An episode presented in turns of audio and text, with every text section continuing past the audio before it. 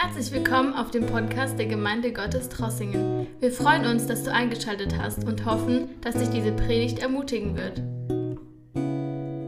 Wir möchten jetzt zusammen ein, eine Zeit äh, Gottes Wort betrachten und danach werden wir die Gelegenheit haben, auch als eine Antwort, eine passende Antwort an Gottes Wort dann im Gebet nochmal vor Gott zu kommen, in Anbetung vor ihm zu treten mit Liedern, mit Lobpreis und auch mit den Gebeten, auch für die Anliegen zu beten.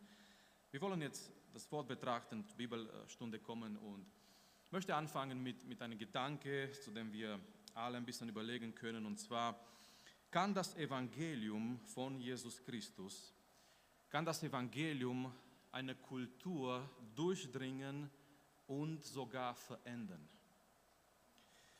Wenn wir vielleicht Nein sagen, so wie äh, viele heutzutage, viele pessimistische Christen heute sagen, ja, diese Welt ist so schlecht und so böse und das Kultur, die Kultur, in der wir leben, ist so verdorben, es gibt keine Chance, da was zu tun. Wenn wir so antworten, dann ist das Evangelium eigentlich nur ein Märchen. Aber wenn wir sagen, und äh, Christian hat laut geantwortet, und vielleicht manche auch in ihren Herzen, wenn wir sagen heute Abend, ja, wir glauben, das Evangelium kann die Kultur durchdringen und sogar verändern, dann sind wir berufen, dann müssen wir das Evangelium in der Welt bringen. Es ist unsere Berufung als Gemeinde, als Christen, das Evangelium in der Welt zu bringen. Und heute Abend möchten wir weitergehen in Apostelgeschichte. Wir sind in Apostelgeschichte Kapitel 17 für diejenigen, die eine Bibel dabei haben. Und ähm, Paulus kommt in Athen. Das ist eine sehr, sehr wichtige, sehr tiefe Bibelstelle, sehr komplexe Bibelstelle, das, was Paulus ähm, erlebt, was er erfährt in Athen. Und lasst uns hier Gottes Wort lesen, Vers 16 bis, bis, ähm, bis Vers 21 vielleicht. Und wir werden dann dieses Wort betrachten. Während aber Paulus in Athen auf sie wartete, es geht hier um seine, äh, seine Mitarbeiter, um Silas und Timotheus, weil letzte Woche haben wir gesehen, er muss Berea verlassen, er geht nach Athen und er wartet in Athen auf seine Mitarbeiter. So während aber Paulus in Athen auf sie wartete, ergrimmte sein Geist in ihm, da er die Stadt so voller Götzenbilder sah. Er hatte nun in die Synagoge Unterredungen mit den Juden und den Gottesfürchtigen und auch täglich auf dem Marktplatz mit denen, die gerade dazu kamen. Aber etliche der epikureischen und auch des stoischen Philosophen maßen sich mit ihm. Und manche sprachen, was will dieser Schwätzer wohl sagen? Andere aber, er scheint ein Verkündiger fremder Götter zu sein, denn er verkündigte ihnen das Evangelium von Jesus und der Auferstehung. Und sie ergriffen ihn und führten ihn zu Areopag und sprachen, können wir erfahren, was du für eine neue Lehre, was das für eine neue Lehre ist, die von dir vorgetragen wird? Denn du bringst etwas Fremdartiges vor unsere Ohren. Deshalb wollen wir erfahren, was diese Dinge bedeuten sollen.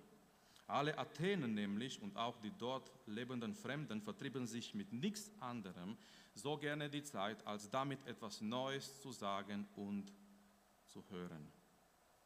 Vers 22 auch. Da stellte sich Paulus in die Mitte des Areopags und sprach, ihr Männer von Athen, ich sehe, dass ihr in allem sehr auf die Verehrung von Gottheiten bedacht seid. So bis hier Gottes Wort heute Abend. Paulus in Athen, das Evangelium in Athen. Und wir waren jetzt mit Paulus durch diese Missionreise und wir haben gemerkt eine Sache, wenn Paulus irgendwo hingegangen ist, er hat immer angefangen mit den Juden zu reden. Er ist in die Synagoge gegangen und er hat mit den Juden geredet. Und als er mit den Juden geredet hat, Paulus hat immer etwas zum Anfangen gehabt, etwas Gemeinsames zum Anfangen mit den Juden äh, gehabt. Und zwar das alttestamentliche Schrift. Jedes Mal, wenn Paulus irgendwo hingegangen ist in eine Stadt, und das sehen wir in Thessalonik, das sehen wir in Berea und so weiter, er geht in die Synagoge so, diese Menschen in der Synagoge, die sind zwar Juden, die glauben aber nicht, dass Jesus Christus der Messias ist, aber Paulus hat ähm, eine, eine gemeinsame Element mit diesen Menschen, und zwar das alttestamentliche Schriften. So, er kann mit Jesaja anfangen, er kann mit, mit 1. Mose anfangen, er kann mit den Psalmen anfangen, er kann irgendwie anfangen, weil die haben diese gemeinsame Basis und von da fängt er an und er zeigt den Juden, dass Jesus der Christus ist. In Athen aber ist eine andere Geschichte.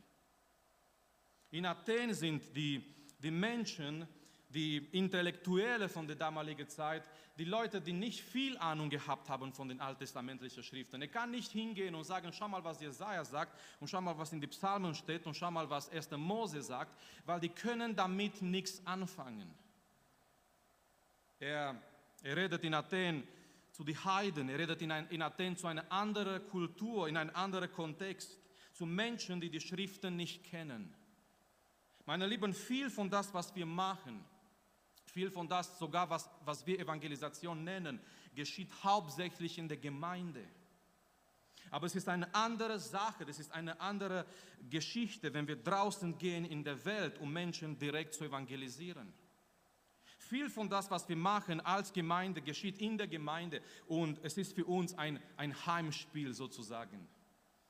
Wir laden Leute ein, aber wir, wir sind in unserer äh, Bequemlichkeit, wir sind, in uns, wir sind bei uns zu Hause. Es ist für uns schön und gut und besser, weil wir sind hier. Die Leute kommen zu uns in Gottesdienst, die kommen hier zu Frauenfrühstück, die kommen hier zu Jugendgottesdienst, die kommen hier zu irgendwelcher Veranstaltung und viel von das, was wir manchmal als Gemeinde, als Evangelisation bezeichnen, geschieht in der Gemeinde. Aber es ist wieder was anderes, wenn wir draußen gehen in der Welt, da wo die Menschen sind. So, Paulus kommt nach Athen es ist ein sehr aktueller Text und ursprünglich habe ich gedacht, wir, wir nehmen den Text ein bisschen länger, aber ich habe gemerkt, es ist so viel drin und heute Abend wir werden darüber sprechen, Paulus in Athen und nächstes Mal wir werden Gottes Wort betrachten, Paulus äh, in Areopag, zu die, wenn er spricht zu den Philosophen, die Intellektuellen der Zeit. Es ist sehr interessant, er, er fängt nicht an mit dem Alten Testament, aber da wo er landet, ist das Gleiche. Amen. Er geht zu Jesus, er geht zu, äh, zu, zu die Botschaft des Evangeliums in Jesus Christus. Er fängt nicht so an wie in die Synagoge, er kann das nicht, weil er hat nicht die gleiche gemeinsame Basis. Er fängt an anders, wir werden sehen. Aber er landet genauso bei Jesus Christus und die Botschaft des Evangeliums und das ist ganz wichtig. Aber jetzt Paulus in Athen und zwei Sachen möchten wir anschauen heute Abend äh, in dieser Text und in dieser Botschaft. Und zwar Nummer eins, Athen verstehen. Athen verstehen. Ähm, mit anderen Worten, ein bisschen die Kultur verstehen. Wir müssen, wir sind berufen als Christen in einer gewissen Art und Weise, die Kultur, in der wir leben, zu verstehen. Wenn wir möchten, dass wir diese Kultur erreichen können, wir sind auch berufen, in einer gewissen Art und Weise diese Kultur zu verstehen. Wir sind Gottes Kinder und wir sind unser Bürgerrecht im Himmel, sagt uns die Bibel. Aber Geschwister, unsere beiden Beine sind noch auf dieser Erde. Amen. Wir sind noch auf dieser Erde. Und das bedeutet, ja, wir sind schon im Himmel sozusagen in dem Sinne, unsere Namen sind geschrieben in, im Buch des Lebens und wir sind gerettet und wir wissen, wo wir hingehen. Aber wie, bis wir dorthin kommen, die Bibel sagt uns mit die beiden Beine, wir sind noch hier auf dieser Erde, wir sind hier äh, in dieser Zeitraum, wir sind hier in dieser Kultur. So müssen wir ein bisschen unsere Kultur verstehen. Und Paulus kommt nach Athen und Paulus, er, er schaut diese Stadt und die Bibel sagt uns, er, er, er schaut diese Kultur an, wo er hinkommt. Und was findet er in Athen? Das ist sehr interessant, weil das, was er dort findet in Athen, ist so ähnlich mit unserer Kultur und mit unserer Zeit.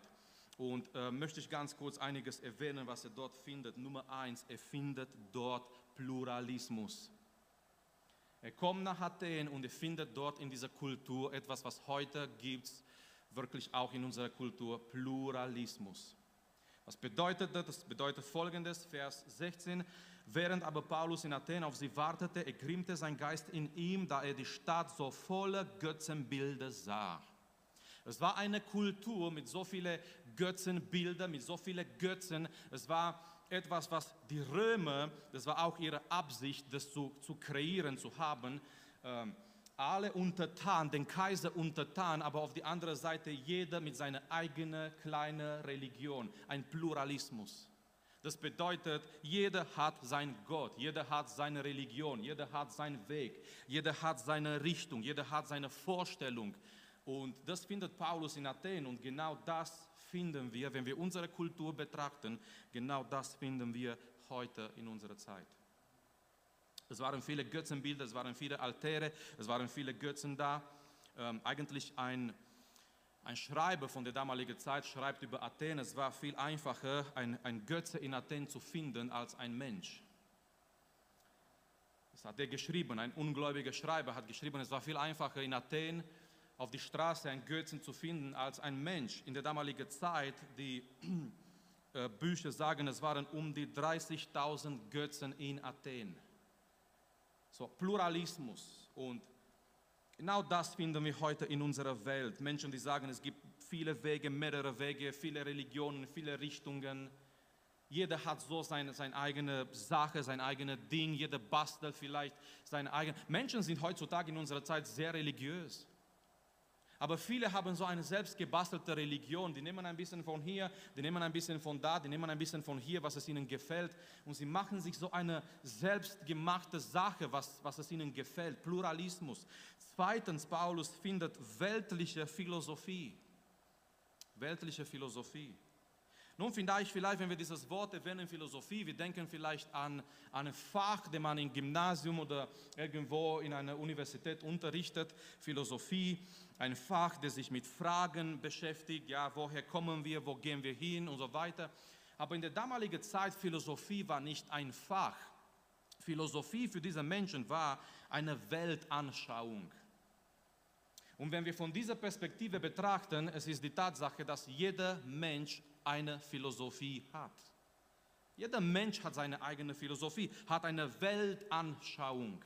Die Art und Weise, wie er diese Welt betrachtet, die Art und Weise, wie er diese Welt sieht, die Art und Weise, wie er über diese Welt denkt. Jeder Mensch hat seine eigene Philosophie. Und Paulus kommt nach Athen und er findet zwei Hauptrichtungen, zwei Weltphilosophien, die dort wirklich stark äh, waren. Nummer eins, er findet die epikureischen Philosophen. Und was waren die?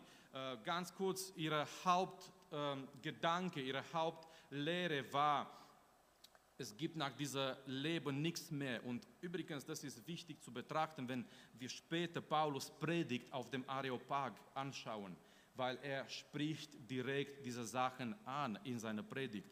Die, die Epikureischen, die haben gesagt, es gibt nach dem Tod kein Leben. Das bedeutet, lebe für jetzt, lebe jetzt dein Leben. Kommt es euch nicht bekannt vor? 22. Jahrhundert, Deutschland, Europa, lebe für den Moment, lebe jetzt, genieße dein Leben, nach dem Tod kommt nichts mehr. Wir haben so viele epikureische Philosophen überall heutzutage bei der Arbeit in der Schule, die begegnen wir jeden Tag. Die werden sich nicht so nennen, aber die glauben, es gibt nach dem Tod nichts mehr. So, äh, lasst uns jetzt wirklich das tun, was, wir, was es uns gefällt. Das war ihre Philosophie. Lasst uns jetzt das tun, was es uns gefällt. Auf der anderen Seite, die stoischen Philosophen, die, waren Pantheisten, die haben gedacht, Gott ist in die Natur, Gott ist in alles. Und die haben die Welt gesehen als ein Zyklus von Chaos und Ordnung. Chaos und Ordnung. Etwas, was eigentlich keinen kein Sinn hat. Und ihr Hauptgedanke war, man muss sich, um glücklich zu sein, man muss sich distanzieren von alles, keine Gefühle zeigen, ja, ähm, keine Freude zeigen, keine Trau Trau äh, Traurigkeit zeigen, wenn jemand zum Beispiel stirbt. Es gibt immer noch dieser, äh, man sagt über jemanden, der zum Beispiel ähm, in einer in eine Not ja, sehr stark ist. Man sagt, er zeigt Stoizismus. Ja, ein, man sagt über ihn, weil er zeigt keine Gefühle. Er zeigt, dass er stark ist anscheinend. Und diese Stoiker haben gesagt, ja, äh, man, man soll sich, um, um erfüllt zu sein, glücklich zu sein, man soll sich von alles distanzieren, äh, keine Gefühle zeigen. Und ähm, das waren so die zwei Hauptweltphilosophien von der damaligen Zeit.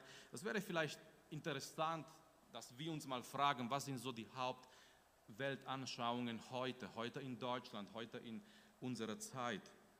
Nummer drei, was findet er in Athen? Er findet biblische Ignoranz. So biblische Ignoranz. Diese Menschen hier waren biblisch ignorant. Die waren nicht so wie die Juden in die Synagoge. Die wussten nichts von den alttestamentlichen Schriften. Die, die haben nichts von Christus gehört. Und das sehen wir hier, als, als sie äh, denken, Paulus verkündet fremde Götter. Und als sie von der Auferstehung lernen oder hören, die denken, das ist ein, ein Gott in sich. Ja, Jesus und die Auferstehung und die denken, die Auferstehung ist auch ein Gott in sich. Und ähm, die sind ignorant. Vers 19, die sagen zu Paulus, können wir erfahren, was das für eine neue Lehre ist, die von dir vorgetragen wird. Das, was wir von dir hören. Für die Juden war das nicht komplett neu. Zum Beispiel, als Paulus in die Synagoge hingegangen ist und er hat gepredigt über Christus. Die wussten, dass sein Christus kommen muss. Ja, aber für diese Menschen, das war alles komplett neu. Die Auferstehung, die Juden haben, äh, glaubten teilweise, manche von ihnen, in die Auferstehung. Ähm, aber diese Menschen hier, das war für, für, für die, die, Menschen in Athen, das war alles komplett neu. Biblische, biblische Ignoranz. Und Nummer vier, er findet in der damaligen Kultur, und ich glaube, das finden wir bei uns in unserer Zeit auch heute sehr oft, Religiosität. Religiosität. Oder die Menschen waren offen fürs Geistliche. Aber mit Geistliche, ich meine nicht das gute biblische Geistliche. Das Mensch, die Menschen waren offen fürs Geistliche. Und schau mal, wir lesen hier im Vers 21, wie die Bibel diese Menschen beschreibt. Alle Athener nämlich und auch die dort lebenden Fremden vertrieben sich mit nichts anderem so gerne die Zeit. Was war ihre Hauptbeschäftigung? Etwas Neues zu sagen und zu hören. Die waren, die waren offen für etwas, etwas Neues, etwas Neues zu sagen und zu hören. Etwas Neues zu hören. Was, was ist jetzt interessant in dieser Welt der, der Religionen, in dieser geistlichen Welt? Etwas Neues zu sagen. Und Paulus, er, sagt im Vers 22, ihr Männer von Athen, ich sehe, dass ihr in allem sehr die Verehrung von Gottheiten bedacht seid. Das waren Menschen, die waren religiös, die waren offen für das Geistliche, aber nicht das Biblische, nicht das Echte, sondern einfach das Geistliche in sich. Und äh, heutzutage, die, die Menschen in der Welt, die sind sehr interessiert in das Geistliche. Es ist erstaunlich, wie viele Menschen den Horoskop lesen. Warum? Die sind interessiert in das Geistliche. Leider nicht das Echte, das Gute, das Positive, das Göttliche. Aber die sind, die sind in etwas interessiert, die sind offen, die sind äh, neugierig für etwas Neues die lesen ihre Horoskop, die sind offen für Okkultismus. Die meisten Filme heutzutage, die meisten Bücher, die geschrieben werden, auch für Teenager, für Jugendliche, äh, haben mit Okkultismus, mit Zauberei zu tun, mit Dämonen. Warum? Weil diese Welt, in der wir leben, ist eine Welt, die neugierig, die offen ist für das Geistliche, nochmal nicht leider nicht biblische, sondern einfach für das Geistliche, die, die, sind irgendwie auf die Suche und die sind offen. Ja, denk mal an, was für ein Erfolg Harry Potter gehabt hat, diese Reihe von Büchern und danach von Filmen. Und ähm, das waren anscheinend Filme für Kinder. Ja, die Eltern haben gedacht, okay, ich gehe jetzt einkaufen, was soll ich jetzt machen, damit meine Kinder lieb sind, ja, damit das Haus nicht demoliert ist, wenn wir kommen. So, wir setzen unsere Kinder schön zwei Stunden vor Harry Potter. Und es war ein Film, vollgepumpt mit Zauberei, mit Okkultismus und so weiter. Und die Kinder standen einfach da und die haben das alles gesaugt, weil die Kinder sind so. Die sind neugierig nach Information. Und man wundert sich, wenn diese Kinder dann Teenager sind oder sogar Erwachsene, dass sie dann in diese Richtung gehen, Okkultismus und so weiter. Aber diese Welt, in der wir leben, wirklich ähm, ist nicht, ist kein großer Unterschied von, von der damaligen Kultur in Athen. So, Nummer eins, Athen verstehen. Lasst uns einen Schritt weitermachen heute Abend. Und Nummer zwei ist Athen erreichen. Wie kann man so eine Kultur erreichen? Wie kann man Athen erreichen? Es ist nicht mehr die Synagoge, es ist eine neue Kultur, es sind Heiden, es sind Menschen. Ähm, in der damaligen Zeit Athen war so das Zentrum von, von intellektuellen Menschen, Denk mal an ein Oxford vielleicht in die, die 90er Jahre. Denk mal an eine Stadt voll mit Universitäten, mit Intellektuellen, mit Menschen, die gedacht haben, ja, die sind die, die klügsten überhaupt in der Welt. Athen war dieses Zentrum von, von intellektuellen Menschen. Und Paulus kommt nach Athen. Und die Frage ist, wie kann man so eine Kultur erreichen? Paulus hat seine Athen gehabt und wir haben heute unsere Athen unsere Kultur in Trossingen, in Baden-Württemberg, in Deutschland, Europa. Wir haben heute unsere Kultur. Es sind nicht mehr, bei Paulus sind nicht mehr die Juden. Er kann nicht mehr jetzt einfach anfangen mit den alttestamentlichen Schriften. Vielleicht manchmal heute, wir gehen einfach und wir sagen zu einem Fremden, hey, äh, Gottes Wort sagt, Gott hat einen Plan für dein Leben. Aber oft, oft dieser Mensch weiß nicht mal, was Gottes Wort ist und er, er glaubt nicht mal an einen Gott. Welcher Gott hat einen Plan für mein Leben? Und es ist gar nicht so einfach. Menschen glauben nicht mehr, dass die Bibel Gottes Wort ist. Menschen glauben nicht mehr, dass es einen Gott gibt, einen persönlichen Gott. Und es ist nicht mehr so einfach, dass man einfach hingeht und sagt, ja, Gott hat einen wunderbaren Plan für dein Leben, weil, weil oft müssen wir einfach schauen, wo sind diese Menschen, was denken sie überhaupt, wie ticken sie, wie, wie glauben sie überhaupt, damit wir mit sie dann anfangen, etwas zu reden. Ähm, Athen erreichen, wir sehen hier drei Sachen über Paulus und die möchten wir zusammen anschauen. Ganz wichtig, Nummer eins, die Bibel sagt uns, zeigt uns hier Paulus Herz. Bevor er etwas tut, die Bibel zeigt uns, das war Paulus, Paulus Herz. Und wir sehen sein Herz hier in Vers 16. Während aber Paulus in Athen auf sie wartete, ergrimmte sein Geist in ihm. So Paulus ist in Athen und es ist diese schöne Stadt mit, mit schöner Architektur, mit äh, viele Sachen, die interessant waren für die damalige Zeit. Er schaut aber diese Stadt. Was hätten wir damals gesehen in Athen? Was haben andere Menschen in Athen gesehen? Vielleicht eine schöne Stadt, aber Paulus sieht mehr als eine schöne Stadt. Er sieht diese gefallene Welt, er sieht diese Götzenbilder da. Und die Bibel sagt uns, er grimmte sein Geist in ihm. Und das war nicht, wir sollen nicht, nicht denken, Paulus hat sich einfach aufgeregt als ein Mensch oder Paulus war auf einmal ähm, aufgeregt wegen dieser ganzen Sache. Nein, sondern dieses Wort hier, ergrimmte, ergrimmte, äh, das wird im Alten Testament in Verbindung mit Gott geschrieben, gebraucht, als Gott, als, als Gottes Reaktion über Israels Götzendienst. Jedes Mal, wenn Israel sich von Gott entfernt und die folgen andere Götzen, die, die folgen andere fremde Götter, die Bibel sagt uns, äh, Jahwe, Gott, äh, ergrimmte gegen Israel. Und das war, wenn ihr wollt, ein, eine Art heiliger Zorn. Das war etwas, Paulus mit anderen Worten kann nicht gleichgültig bleiben. Als er diese gefallene Staat sieht, als er sieht, wie tief diese Menschen äh, wie tief die waren in Götzendienst und, und weit weg von der echten, wahre Gott. Diese Menschen, die von sich selbst gedacht haben, die waren so klug und so intellektuell. Und als Paulus sieht, wie weit diese Menschen sich entfernt haben von der echten Gott, von der wahren Gott der Bibel, ergrimmte sein Geist in ihm. Das bedeutet, Paulus fühlt etwas innerlich. Es ist ihm nicht egal, was er sieht. Er ist nicht gleichgültig. Und Geschwister, ich glaube, hier, hier fängt es an. Wenn uns diese Welt gleichgültig ist, wir werden, wir werden nichts tun für diese Welt. Es muss etwas in uns geschehen, damit wir das Evangelium draußen bringen in der Welt. Es muss etwas in uns, in unser Herz geschehen.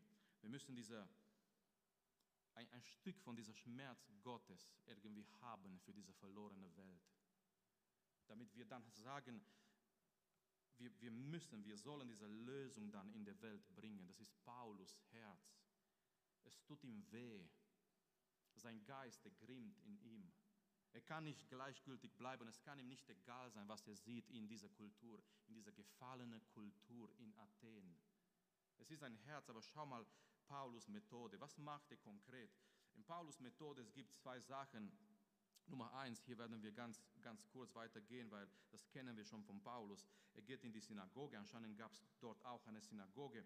Im Vers 17, er hatte nun in die Synagoge Unterredungen mit den Juden und den Gottesfürchtigen. So er, geht, er findet eine Synagoge, geht dorthin in die Synagoge, er redet mit den Juden, mit den Gottesfürchtigen. Aber jetzt in seiner Methode, Schritt Nummer zwei, das ist ganz wichtig, das ist ganz wichtig für uns heute als Gemeinde, was er macht. Und zwar, Paulus nimmt das Evangelium und bringt das Evangelium da, wo die Leute sind. Und schau mal, was wir weiterlesen in Vers 17. Und auch täglich auf dem Marktplatz mit denen, die gerade dazu kamen. So mach, was, was macht Paulus? Was ist seine Methode? Ja, er geht in die Synagoge, das kennen wir schon von Paulus. Er geht zu den Juden, zu den gottesfürchtigen Menschen. Aber zweite Sache, er bringt das Evangelium da, wo die Menschen waren. Er bringt das Evangelium auf den Marktplatz. Und der Marktplatz war nicht so eine, ein, Ort, wo Menschen nur eingekauft haben, wo sie, nein, der Marktplatz war nicht, der Marktplatz war auch ein Ort, wo die Menschen sich getroffen haben, die haben geredet. Die haben Ideen getauscht. Ich, ich darf euch erinnern, damals gab es kein Fernsehen, kein Internet, kein iPhone. Die Menschen haben miteinander geredet. Die Menschen, die waren nicht im Haus, die waren nicht irgendwie, jetzt kommt meine Lieblingssendung und sind fünf am Stück und ich bleibe die nächsten. Nein, die, die, Menschen waren draußen auf dem Marktplatz. Es war so die, diese Stelle der Stadt, wo sie sich getroffen haben. Die haben geredet, was, was gibt es Neues in der Welt, was passiert in dem Römischen Reich, was hat der Kaiser gemacht. Äh, die haben Ideen getauscht. Was ist deine Meinung über das, über das, über das? So Paulus, er nimmt das Evangelium und er bringt das Evangelium auf dem Marktplatz das Evangelium auf dem Marktplatz, da wo die Menschen sind, da wo die Menschen waren mit ihren Ideen, mit ihrem Leben, mit ihren Gedanken. Er bringt das Evangelium dahin. Geschwister, ich glaube, wir sind alle einverstanden, das Evangelium ist die beste Botschaft überhaupt. Amen. Aber oft, oft bleibt diese Botschaft nur in die Gemeinde, nur zwischen die Wände der Gemeinde. Oft bleibt diese Botschaft nur zwischen die Christen. Hier haben wir die beste Botschaft überhaupt. Und wirklich, es gibt keine bessere, keine andere, keine stärkere, keine, keine wunderbare Botschaft als das Evangelium von Jesus Christus. Aber oft, oft ist es so, diese Botschaft bleibt nur in der Gemeinde. Diese Botschaft bleibt nur zwischen die Wände der Gemeinde. Das Evangelium muss draußen. Das Evangelium muss in der Welt. Das Evangelium muss auf dem Marktplatz. Das bedeutet, in der Arbeit, in der Schule, in der Nachbarschaft, da wo die Mitmenschen sind. Nochmal, ich habe auch gesagt am Anfang, viel manchmal von das, was wir machen oder das, was Christen heutzutage Evangelisation nennen, das meiste geschieht in der Gemeinde. Aber das Evangelium, das muss in der Welt gebracht werden, das muss auf dem Marktplatz ge gebracht werden. Da draußen, es, es gibt eine Gefahr bei uns, bei den Christen, und zwar, dass wir so beschäftigt sind mit dem Gemeindeleben, dass wir nicht mehr in der Welt sind. Es gibt diese Gefahr, dass wir so beschäftigt sind mit dem Gemeindeleben, egal wie schön, wie schön dieses Gemeindeleben ist. Und es ist ein eine schöne Leben. Aber es besteht diese Gefahr, dass wir als Christen so beschäftigt sind mit dem Gemeindeleben, dass wir vergessen, wir müssen das Evangelium draußen bringen in der Welt. Manche Gemeinden sind wie eine Insel, die haben sich total abgesondert, die haben die Botschaft, die haben das Evangelium, aber dieses Evangelium bleibt einfach in der Gemeinde. Nochmal, es ist, es ist die schönste Botschaft überhaupt und gerade deswegen, diese Botschaft muss nach außen gebracht werden.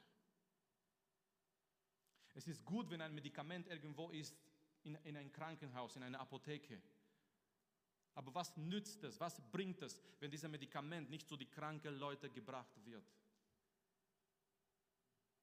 Oft kommen die, die Christen und die, die, die sammeln sich rund um das Evangelium und die hören das Evangelium und die gehen nach Hause, damit sie nächsten Sonntag nochmal kommen und die hören das Evangelium nochmal und die gehen nach Hause, damit sie nächsten Sonntag nochmal kommen und die hören das Evangelium und die Jahre gehen vorbei und wir predigen zu den gleichen Menschen fast, zu den gleichen Leuten. Und wir vergessen, wie wichtig das ist, das Evangelium zu nehmen und das Evangelium in der Welt zu bringen. Das Evangelium auf den Marktplatz zu bringen, so wie Paulus hier gemacht hat. Und lasst uns beten, lasst uns, ich, ich möchte das weitergeben als ein Gebetsanliegen. Lasst uns beten, dass Gott uns zeigt, Ideen, Werkzeuge, Möglichkeiten. Wie können wir als Gemeinde Gottes in Trossingen, wie könnten wir das Evangelium in der Welt bringen? Wie könnten wir das Evangelium in die Schulen bringen oder irgendwie in die Hochschule, die Musikhochschule interessieren. Warum nicht? Wie könnten wir, lasst uns beten, lasst uns das äh, als eine Hausaufgabe, wirklich eine ernste Sache nehmen und beten. Wie können wir als Gemeinde Gottes in Trossingen, weil ich weiß, ich weiß, die Methoden, die Methoden, die, die ändern sich immer wieder. Man kann heutzutage schwierig jetzt mit einem Zelt irgendwo vielleicht hingehen und dass die Leute kommen. Das war vielleicht vor einigen Jahren und das hat funktioniert. Aber wir müssen nicht hängen bleiben an die Methoden. Gott ist ein erfinderischer Gott. Und lasst uns beten als Gemeinde, dass Gott uns führt, dass Gott uns Gedanken gibt, dass Gott uns hilft, dass Gott uns Ideen gibt, Werkzeuge gibt, Möglichkeiten gibt, das Evangelium auf den Marktplatz zu bringen. Das Evangelium da zu bringen, wo die Menschen sind. Die wenigsten Menschen, Statistiken zeigen das, es ist nicht etwas, was ich jetzt gerade erfinde und sonst noch was. Statistiken zeigen uns, die wenigsten Menschen, die werden in, im Gottesdienst kommen, wenn sie eingeladen sind. Die wenigsten bekehren sich das ist jetzt keine Entmutigung, dass wir nicht mehr Leute einladen in die Gemeinde, nein. Aber Tatsache ist, Statistik zeigt, die wenigsten Menschen bekehren sich oder die wenigsten kommen überhaupt in, eine, in einen Gottesdienst, in eine Gemeinde, wo sie die Menschen nicht kennen, die wissen nicht, was hier ist, die kennen die Gemeinde nicht, die kennen die Menschen hier nicht. Es ist eine große Überwindung, dass sie sagen, okay, ich komme dahin. Die meisten, die meisten Menschen bekehren sich, wenn jemand, wenn jemand von der Gemeinde in der Welt geht und das Evangelium verkündet. In eine, in eine persönliche Beziehung Mensch zu Mensch. Die meisten bekehren sich, wenn sie da hingehen. Ich habe von einer Gemeinde gelesen, äh, wo, wo junge Leute einfach gedacht haben, wie können sie Geschäftsleute erreichen. Ähm, die waren in einer großen Stadt und von, von, von anderen kleineren Städten sind Geschäftsleute in diese Stadt gefahren mit Zug und dann wieder nach Hause. Es waren Geschäftsleute, die äh, 12, 14 Stunden am Tag gearbeitet haben und die haben sich überlegt, wie können sie diese Menschen erreichen. Und die haben gedacht, jetzt einfach hinzugehen zu Hause bei diesen Menschen, nach 12, 14 äh, Stunden Arbeit am Tag an die Türe zu klopfen und zu sagen, ich möchte dir über Jesus erzählen, ist schwierig. Weil die Leute machen Feierabend, die möchten einfach ihre Ruhe haben. Und die kamen mit dieser Idee, junge Leute aus der Gemeinde, die haben sich Zeit genommen und die sind in diese Züge eingestiegen, wo diese Geschäftsleute waren.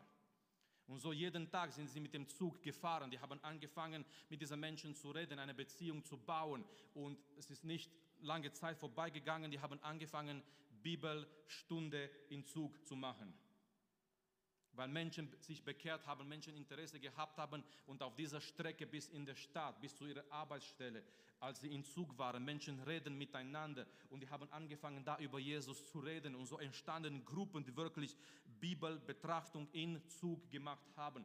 Es ist nur ein Beispiel, die uns zeigt, ähm, dass, dass wir beten sollen, dass wir bereit sein sollen, irgendwelche vielleicht neue Wege zu gehen und einfach zu denken, wie können wir das Evangelium auf den Marktplatz bringen? Wie können wir das Evangelium von der Gemeinde nicht nur hier behalten zwischen die Wände der Gemeinde, sondern irgendwie in der Welt zu bringen, da wo die Menschen sind, da wo die Leute sind.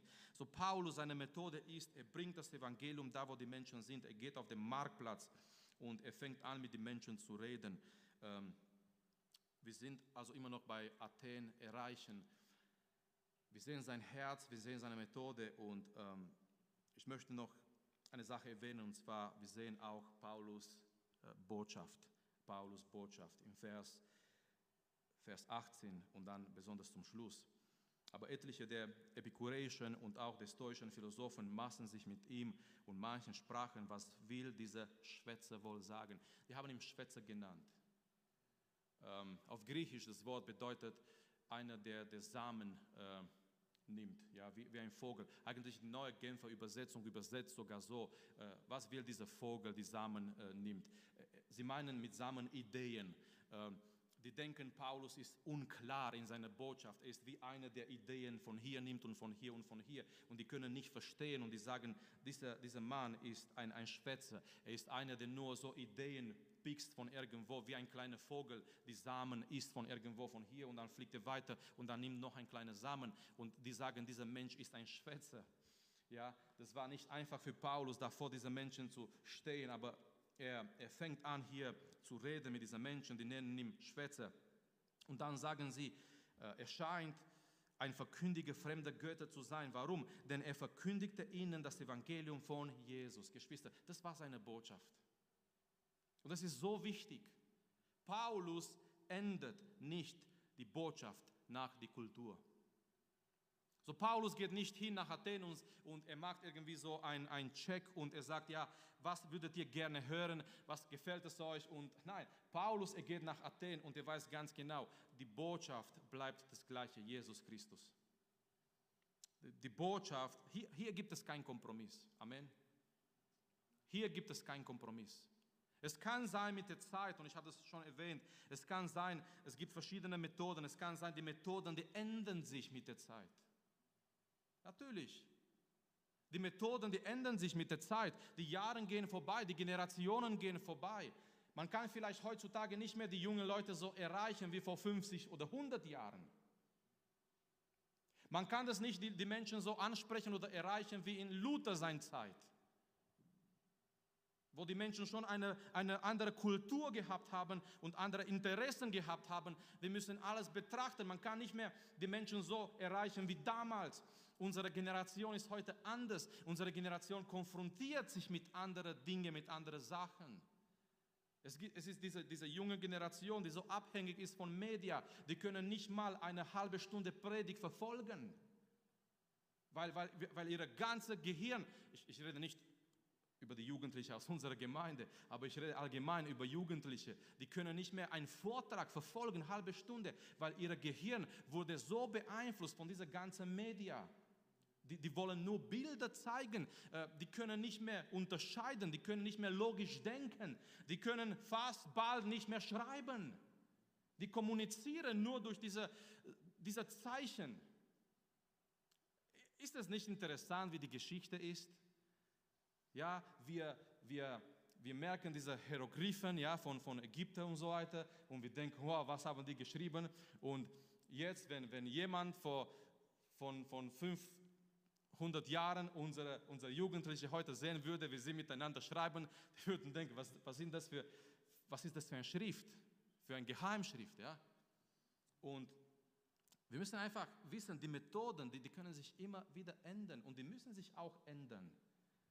Manchmal die Methoden, die, wir müssen nicht abhängig sein von irgendwelchen Methoden, aber Geschwister, ganz, ganz wichtig heute Abend, die Botschaft muss das gleiche bleiben das Evangelium von Jesus Christus. So, wenn Paulus nach Athen kommt, er kommt nicht mit Ideen, er kommt nicht mit Philosophie, er konnte kommen. Er konnte kommen, weil er kannte ihre Philosophie, er kannte ihre Ideen. Er kommt nicht mit Rhetorik, Menschen zu beeindrucken. Er kommt nicht mit irgendwelchen Sachen von der damaligen Zeit. Er kommt mit einer Sache. Er kommt mit das Evangelium von Jesus Christus. Ja, er fängt nicht an mit, den mit den Schriften, weil die konnten mit den Schriften nicht viel anfangen. Er fängt sogar mit ihren eigenen Philosophen. Finde ich sehr gut, sehr interessant. Mit anderen Worten, er benutzt ihre eigenen Waffen. Er sagt, schau mal, was einer von euren Philosophen, von euren äh, Leute, eigenen Leute gesagt haben über, über Gott und so weiter. Er kennt das, er kommt mit ihrer eigenen, mit, mit die, die Philosophie aus Athen, ja, mit dieser griechischen Sache einfach um zu zeigen und, und ein Punkt dann, ein gemeinsamer Punkt mit denen zu haben. Aber Paulus, er ändert das Botschaft nicht. Das Botschaft bleibt das Botschaft, das Evangelium von Jesus Christus. Und das ist wichtig. Methoden, die können sich ändern, Methoden, die, die können alte oder neu sein, aber das Evangelium bleibt das Gleiche. Es ist diese Botschaft von Jesus Christus. Und ich möchte sagen zum Schluss, das Evangelium bleibt über jede Kultur. Das, das war immer wieder ein, ein Fehler, wo Christen versucht haben, irgendwie das Evangelium zu ändern nach der Kultur. Und das hat nicht funktioniert. Das, Evangelium, das lernen wir hier von Paulus. Er kommt nicht da rein in diese Kultur in Athen, um zu merken, was ist da in und was die Menschen so denken und wollen. Und dann versucht er, seine Botschaft passend zu machen an diese Kultur. Nein, er erkennt diese Kultur, er versteht diese Kultur, aber er kommt von, von über diese Kultur mit das Evangelium und er weiß ganz genau, das Evangelium von Jesus Christus ist über jede Kultur und kann jede Kultur durchdringen und verändern. Und das zeigt uns, die zeigen uns auch diese Missionsreisen. Und wenn wir weiterlesen in Gottes Wort, in Apostelgeschichten, wir sehen, wie äh, wirklich Kulturen und auch in die, in die Geschichte des Christentums, äh, Kulturen wurden radikal verändert durch das Evangelium die wurden radikal verändert durch das Evangelium. So, Paulus kommt nach Athen und wir haben gesehen, heute Abend Athen verstehen. Ähm, ich sage jetzt nicht, ähm, wir sollen jetzt Philosophie lesen und keine Ahnung was, aber ich glaube in einer gewissen Art und Weise, wir sollen ein bisschen verstehen, wie unsere Welt tickt und wie die Kultur heute ist in unserer Zeit. Wir können uns nicht leisten, als Christen irgendwie ähm, so in einer Kapsel zu leben und wir haben keine Ahnung von überhaupt nichts und wir wissen gar nichts, was in der Welt geschieht. Ich glaube nicht, dass es der Wille Gottes ist, sondern wir müssen, wir müssen wissen, wie diese Welt tickt, umso mehr zu wissen, wie wir antworten können, indem wir das Evangelium in diese Kultur reinbringen. Und Paulus erreicht Athen. Wie macht er das? Er macht es, indem er das Evangelium auf den Marktplatz bringt. Und das soll unser Anliegen sein. Wie können wir als Christen, als Gemeinde das Evangelium auf den Marktplatz bringen? Und mit dem Marktplatz meine ich jetzt nicht unbedingt unseren Marktplatz hier in Trossingen. Ich glaube, ihr versteht. Ich meine unsere Kultur. Wie können wir das Evangelium von Jesus Christus aus, nach außen bringen in der Welt? Und vielleicht können wir auch heute Abend und vielleicht können wir das mitnehmen als Hausaufgabe, dafür zu beten, uns Gedanken zu machen. Vielleicht habt ihr unseren Gemeindebrief gelesen, dass wir uns einfach Gedanken machen als Gemeinde, eine innovative Gemeinde zu sein, eine Gemeinde, die sagt, Herr, wo sind, wo sind die Möglichkeiten, wo sind die Methoden, wo sind die Werkzeuge, das Evangelium in die Welt zu bringen? Dahin zu gehen, wo die Leute, wo die Menschen sind. Und nochmal, macht euch Gedanken, vielleicht kommt von jemand ein, ein, eine Führung Gottes, vielleicht kommt von jemand ein Gedanke, der göttlich, der, der gut ist und vielleicht kann man diesen Gedanke anwenden und vielleicht kommt eine, eine, eine Idee, eine Möglichkeit wo wir sagen können, das ist für uns als Gemeinde, weil nicht, nicht, nicht jede Gemeinde kann mit den gleichen Werkzeugen arbeiten. Es gibt Gemeinden, von denen wir vielleicht lesen, keine Ahnung, irgendwo in den USA und so weiter, und die haben das gemacht und das gemacht und das gemacht, was, was bei uns vielleicht nicht funktionieren würde unbedingt. Und deswegen lasst uns vor Gott stehen und uns fragen und denken und beten, Herr, was haben wir für Möglichkeiten, für Werkzeuge, das Evangelium in die Welt zu bringen auf dem Marktplatz? Und ich bin mir sicher, Gott kann uns helfen. Er kann uns führen. Er kann uns Kraft geben, das zu tun.